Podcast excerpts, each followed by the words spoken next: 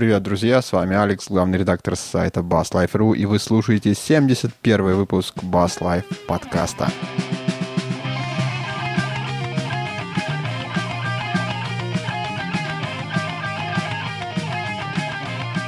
Мы сегодня в усеченном составе. Опять нас Слава тут продинамил, поэтому вдвоем с Пчелом. Привет, Паша. Привет, привет, друзья. Будем говорить на разные интересные, ну, сегодня уж точно басовые темы. Ну что, опять с гитарок, как у нас это водится, когда гостей нету? Ну да, давай поговорим о наболевшем. Да вот у меня как-то не особо наболело. Сегодня мы хотим поговорить о такой интересной, необычной бас-гитаре, она уникальная в своем роде. Это первый слайд-бас вообще во вселенной. До этого таких штук никто не делал. И вот ребята из Jackson Steel Guitar решили создать вот такую загадочную штуку. Сейчас я в чат дам изображение, чтобы люди могли подивиться и порадоваться. Ну что, давай я, наверное, начну давай. со своего любимого бензина, как я люблю это делать. Ну, ребята... Теперь бензин мой любимый. Ну, ты его любишь есть, а я подливать. Ужас какой-то. Ну что это за что это за фигня, ребята? Не, ну Ты вообще понимаю, понимаешь что... концепцию слайд-гитар? Концепцию слайд-гитар я понимаю. Более того, я понимаю, насколько они узкоспециализированы, и более того, насколько они мало покупаемы. Насколько я себе представляю, слайд-гитары в основном работают в оркестрах. И то, ужас, какой редкий инструмент. И он, в принципе, продается, вот я, насколько я знаю, так на вскидке могу вот только вот две фирмы, наверное, вспомнить, которые слайд-гитары выпускают. И продаются они тоже единичными такими моментами. И выпуск бас-слайд-гитары, это тоже какая-то такая вот не знаю, по-моему, ахинея. Ну, выпустить как прототип, то ладно, еще куда бы ни шло, но я не знаю, насколько нужно быть печальным басистом, да, чтобы более того, печальные басисты просто стоят в углу и играют. Да, это, короче, гиперпечальные, которые еще и за столом будут играть. Это вообще так край. Ну, вообще, слайд-гитары, они набирали популярность э, до того, как электрогитары начали выпускать. То есть, в принципе, если бы не электрогитары, черт его знает, как бы все оно развилось. Я согласен, вопросов нет. Но как ты видишь, допустим, ты много знаешь команд, где, где участвует слайд-гитара? Давай начнем с этого. Вот знаешь, я полез исследовать этот вопрос. В Битлз в записях использовал слайд-гитара. Джордж Харрисон играл, умел играть на ней. А, в Rolling Stones использовал слайд-гитару в каких-то композициях. Брайан Джонс играл. Давай смотреть на это все как... А, либо это как вариант аранжировки, либо это как полноценный инструмент в группе. А если это как полноценный инструмент в группе, то на нем нужно учиться играть, ну, по крайней мере, столько же, сколько на обычной гитаре, потому что техника абсолютно другая. Ну, вообще, давай опи- опишем, что такое слайд-гитара, потому что, я думаю, немногие знают и вообще видели единицы, наверное, из наших слушателей, если видели вживую этот инструмент, поскольку в России он как-то совершенно не прижился. И слайд-гитара — это такая штука, гитара, на которой вы играете, когда она лежит горизонтально, у вас на коленях или на столе. И фишка в том, что нет ладовых порожков, то есть струны натянуты высоко, и в качестве ладового порожка как раз вот этот слайд выступает, то есть какая-то железная, железный брус, брусочек, да. Выглядит как bottleneck, да, или как обычный слайд стакан. Любая штука, которой можно прикоснуться к струне.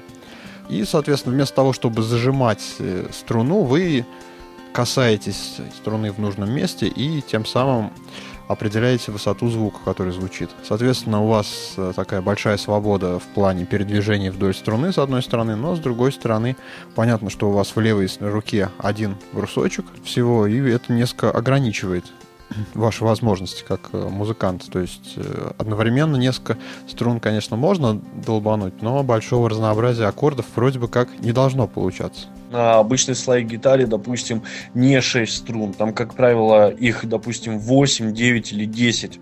То есть еще вот этот вот фактор компенсирует недостаток того, что у вас вы играете всего лишь одним брусочком. Слайд-гитаре обучаются как отдельному инструменту в нормальных школах. И создав бас-слайд, ну, не знаю, как мое мнение, то этот бас не выйдет за вообще за выпуск единичных вариантов, да и в принципе, наверное, единичным в принципе. То есть это последний бас-слайд, который мы видим вообще в природе, ты хочешь сказать? Мне как кажется, что это скорее артефакт, нежели музыкальный инструмент. Ну не знаю, ну вообще слайды это довольно интересное звучание дают. Я вот сейчас попробую ребятам включить, чтобы понимали, о чем мы говорим.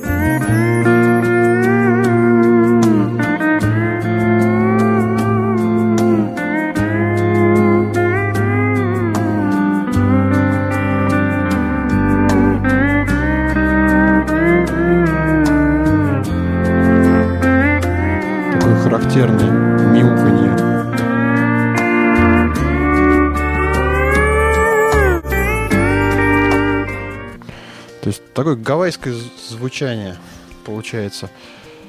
Ну, такое тянучее, тягучее. Чем-то, на, конечно, на безлад похоже, но все равно это что-то особенное. Во времена, когда было туго с примочками, наверное, это просто срывало башню людям. Как бы, опять же говоря, ну, вы представляете себе, что вот настолько узко специализированный звук, который очень тяжело куда-либо впихнуть. То есть мало стилей, где бы она звучала бы на достойном уровне. Знаешь, я вот по Ютубу, вот просто забей, там, стил гитар. По-русски слайд переводится, а по-английски стил, ну, стальная гитара. Но. И знаешь, и рок-н-ролл, и какой-то тяжелый рок тоже играется. То есть, в принципе, люди находят. Через дисторшн пустили, и тоже довольно интересно получается. И потом, ну, вот смотри, ничего не мешает, в принципе, взять обычную гитару, поднять э, струны. То есть это вот, конечно, струны нужно, придется поднимать. И где-нибудь в перерыве между песнями там сесть на краешек сцены и поразить всех своим вот таким видом, своим умением – играния на таком необычном инструменте. Я, кстати, вот абсолютно независимо две недели назад подумал о том, а действительно не сделать ли такой вот перерывчик именно, вот, представляешь, так сажусь я край сцены, ложу на коленочки бас и начинаю сверху ручками что-то долбать. Не знаю, я угорал по-другому. Я взял, придумал себе э, такую приблуду. Вот у меня стоят э, стреплоки, и вместо, куда вставляется стриплок, я придумал такой штырек, мне выточил друг. И я как бы свой бас убрал, ставил на этот штырек, ложил на плечо, и мы играли несколько песен из Элвиса Пресли, только вот под басовый аккомпанемент. Девочка с очень красивым вокалом, вот, вытворя... с достаточно красивым, очень низким вокалом. И вот я считаю, как на контрабасе играл, то есть на своем басу и аккомпанировал тем самым девочке. Было очень круто и очень эффектно даже это выглядело. Поэтому да, по эффектности, да, было бы неплохо. Ну вообще, как отдельный инструмент, вот он может, наверное, единственную какую-то паузу заполнить, хотя с собой вот, эту, вот этот стол таскать, потому что там, там еще у этой слайд-гитары есть педали. То есть там три педали, которые меняют натяжение струн. То есть к струне вот подведен тросик, который, который меняет ее натяжение. Вот как раз за счет этого можно еще, еще дополнительная степень свободы появляется. Некая рояльность. Да-да-да, именно. Это еще вот у этого четырехструнного баса там сколько, три педали, а вот у десятиструнных там по пять педалей и ног явно меньше. Можно всей группой играть. Этот инструмент имеет право на жизнь, но, ну, может быть, я немножечко плосок в своих взглядах, но, как мне кажется, что он слишком узкоспециализирован, и тратить такое огромное количество времени для того, чтобы себя переучивать, то, не знаю, мне хватает свободы обычной бас-гитары, нежели покупать себе стол со струнами и начинать учиться. Ну, конечно, это солирующий инструмент уже получается. Это ни, нифига не, аккомпани... ну, не аккомпанемент, не поддержка основной мелодии. Я вот вспоминаю, что слайд-гитара очень много звучала в старом рок-н-ролле, очень много, звуч... очень много звучит в джазе, вот.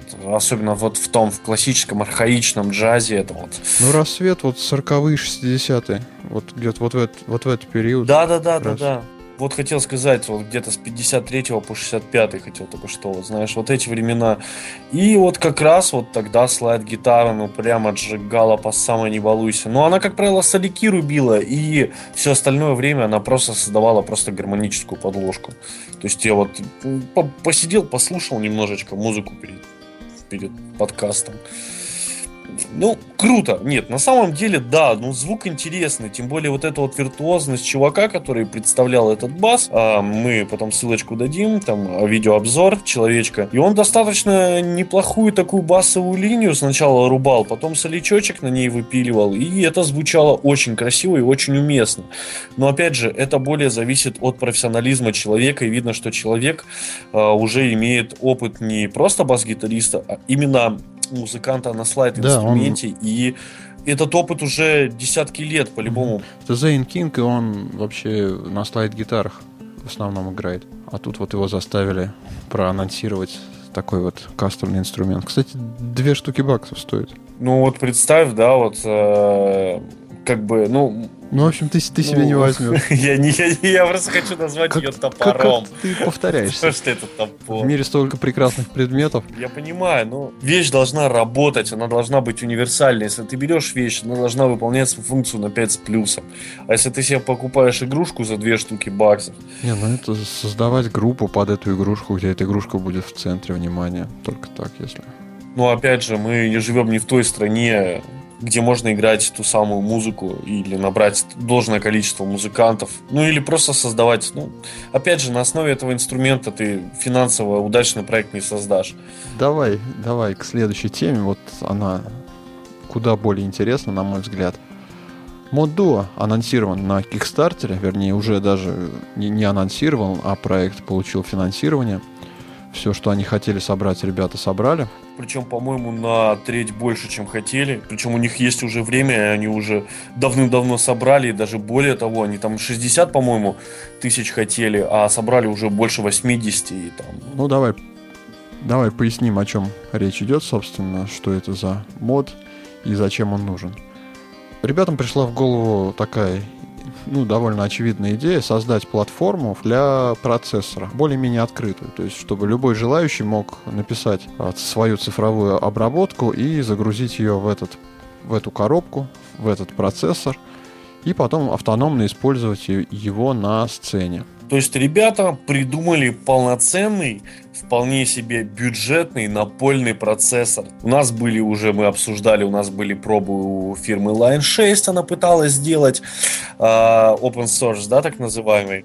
Да, также потом, ну, без открытой платформы, но программируемую педальку уже создал Zoom, и вполне она, кстати, работает. Также мы видели еще там одноразовые проекты, но, опять же, они все имели корпус с одной педальки.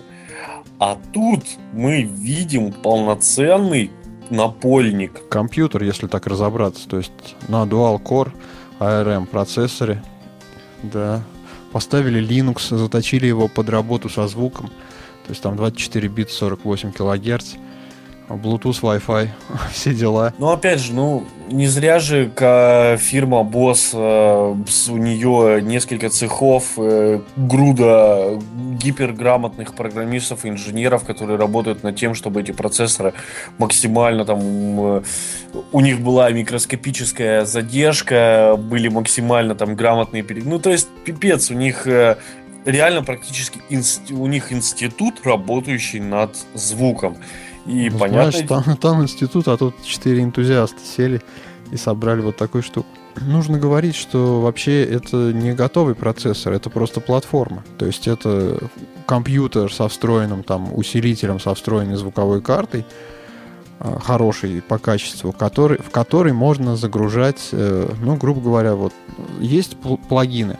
Пресс вот. это примочек, так скажем, да? Не пресс это примочка, а именно плагины. То есть, ну, всем, наверное, наиболее то, что на слуху, это VST плагины, да, для таких обычных обработок. Тот же Guitar Rig может использоваться как VST плагин.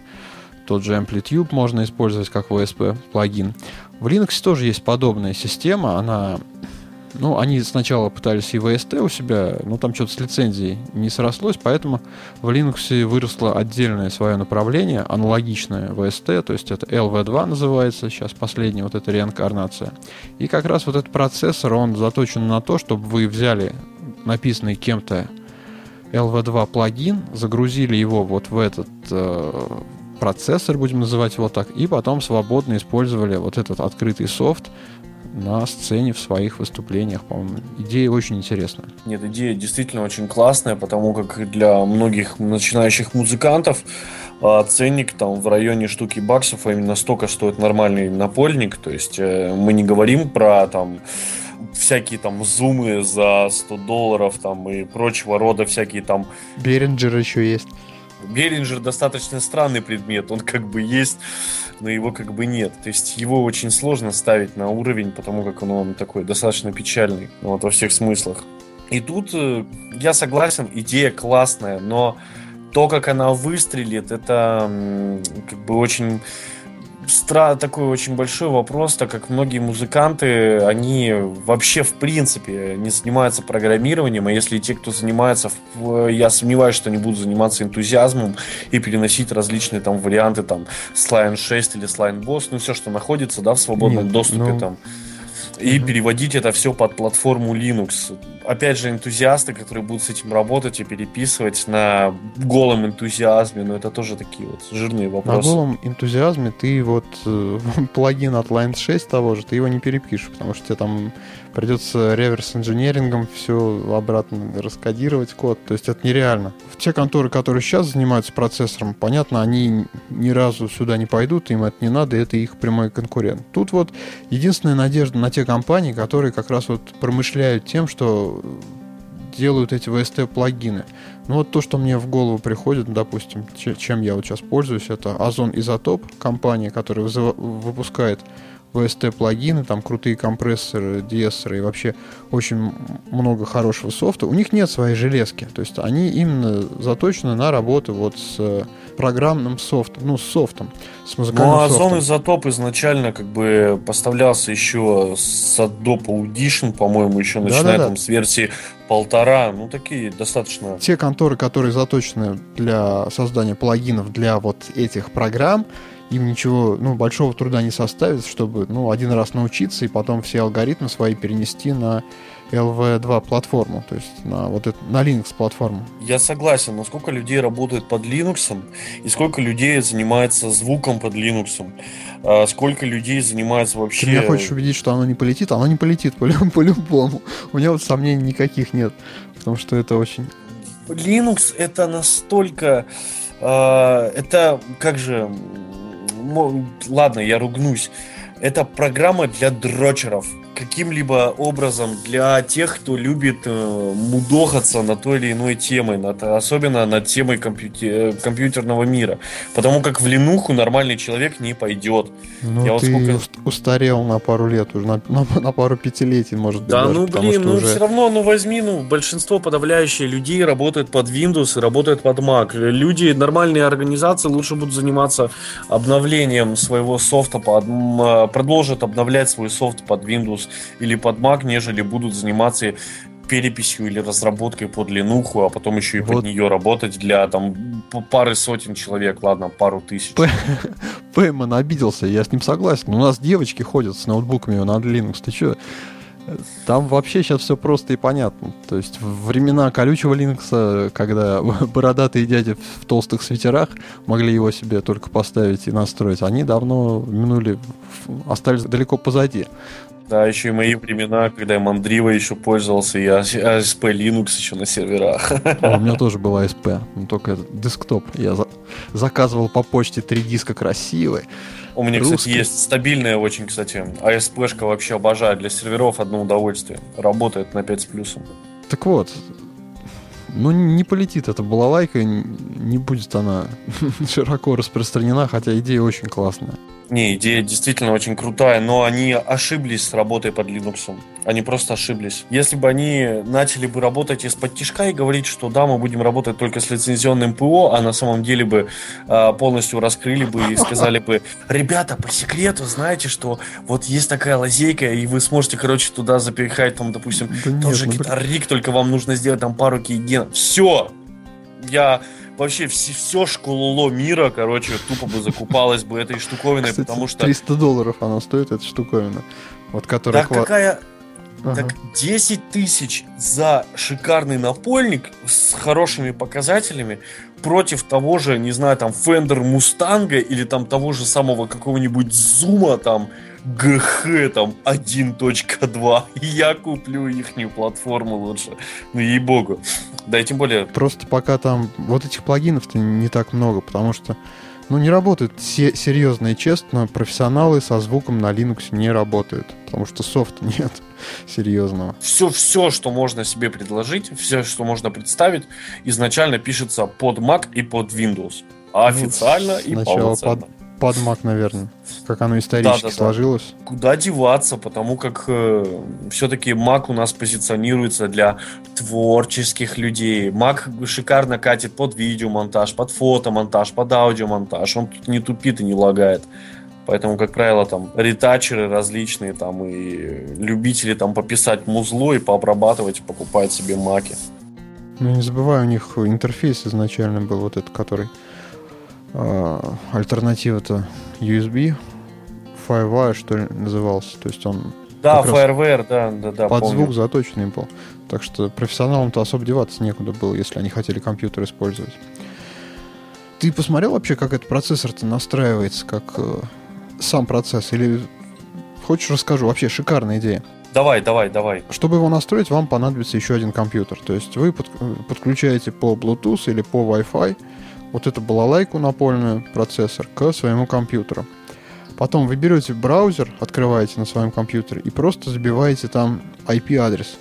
Он там есть на, соответственно, процессоре. И у вас открывается в браузере такое приложение, где вы там мышкой перетаскиваете как конструктор просто различные фидальки и усилители, коммутируете их, просто мышкой перетаскиваете. Отсюда провод вышел, сюда вошел, отсюда вышел, сюда вошел. Вот звук ушел на аут.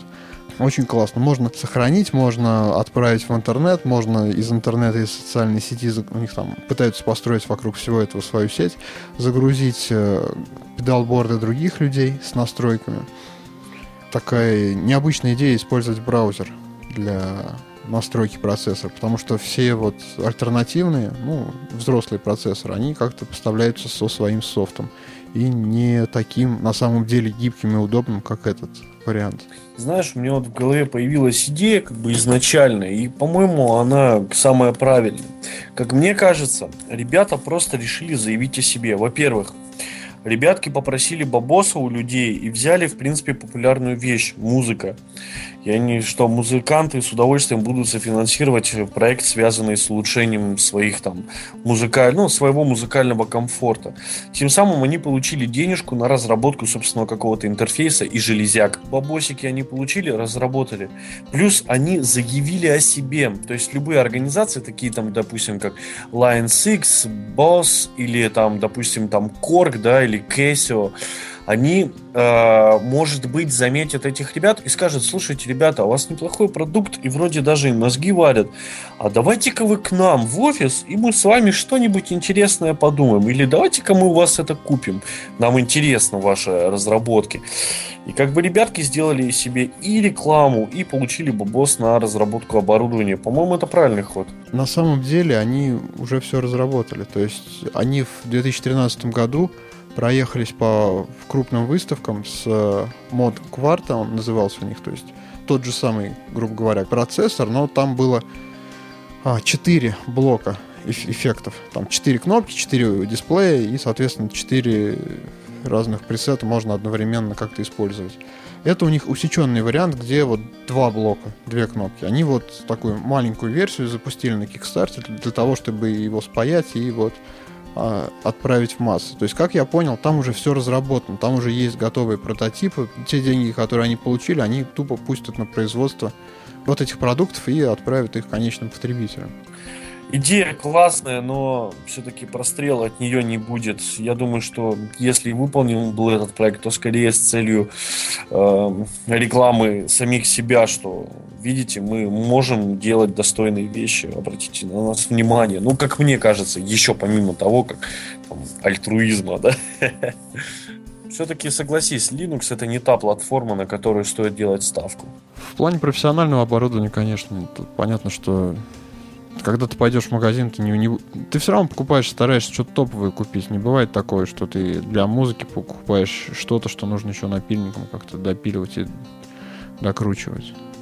Да, хочется купить, э, потратить денежку, сделать так, чтобы ты был максимально уверен, уверен в своем оборудовании, так что ты его купишь, и оно будет работать как часы. Ну, ладно, давай, наверное, поговорим про музыкальный сет. Вот мне интересно было очень обсудить эту тему, про то, как люди строят свой плейлист на выступлении. Ну, давай поговорим.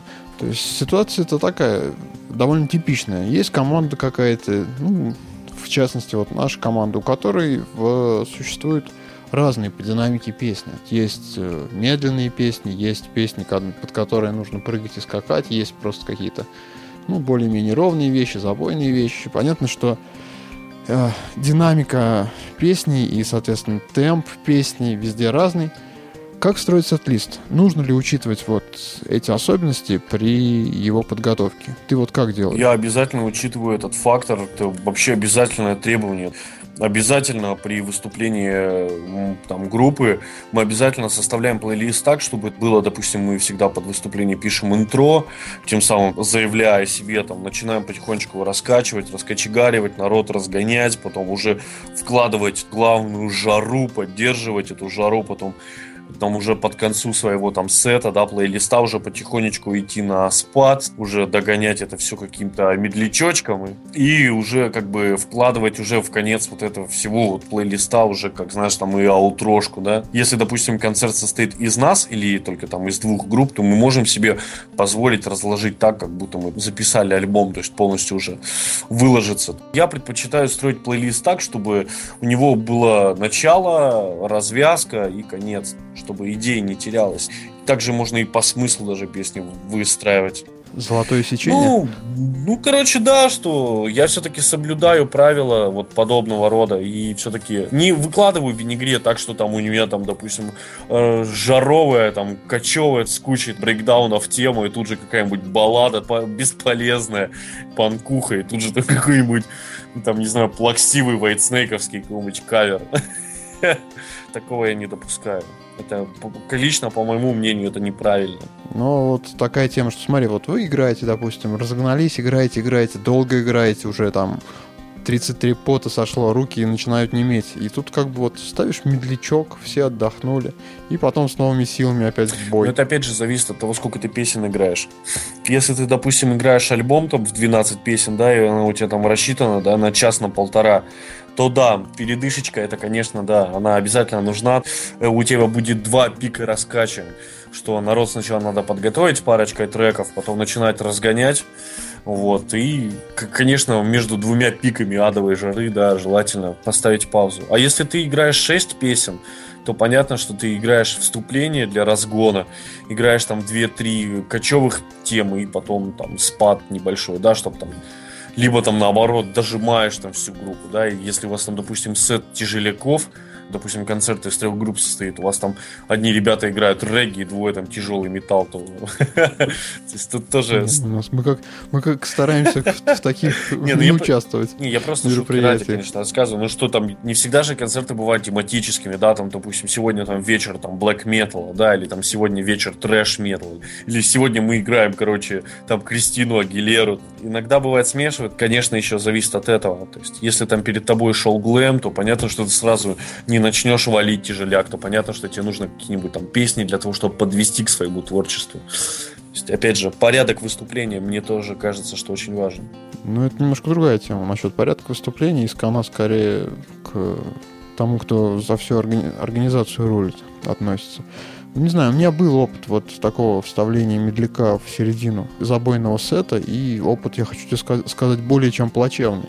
Мы-то, конечно, отдохнули, но народ, когда вот такое происходит, он сначала стоит, не вкуривает, что это, что это такое, что, что, что произошло, куда все, все, почему все перестали бежать куда-то, потом начинает расползаться за пивом, и потом, прежде чем, да, да, да, и прежде чем опять э, его при, приходится заново разогревать, прежде чем ты его опять заново разогреешь, уже вроде как и завершать пора. Да, а может еще и не успеешь разогреть. Поэтому вот из своего личного опыта у нас есть медляки, но мы их не играем на таких, ну, довольно компактных вещах, когда там 3-4 группы.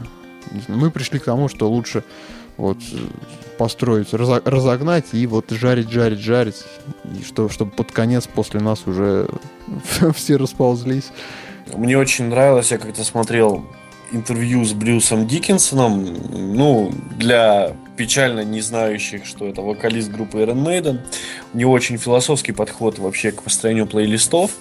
И вот у него э, мнение такое же, как у меня. То есть он тоже считает, что песни нужно выстраивать как книгу по логике. Вам нужно введение, вам нужно э, объяснение, что вас ждет, введение, что расскажет о том, что будет впереди и как вам будет из-за этого круто, о том, что нужно раз рассказать о себе, а потом начинать подготавливать к жаре и потом выдавать жару как бы мнение мое составилось, конечно, до этого интервью, но это интервью как бы подтвердило то, что я все верно делаю. А такой аспект, как вот, ну, хитовость. Ты играешь более-менее одни и те же вещи там много раз. Ты видишь, как, какая вещь хорошо воспринимается залом, какая, ну, проходит и то есть проходная штука, на которую слабо реагируют.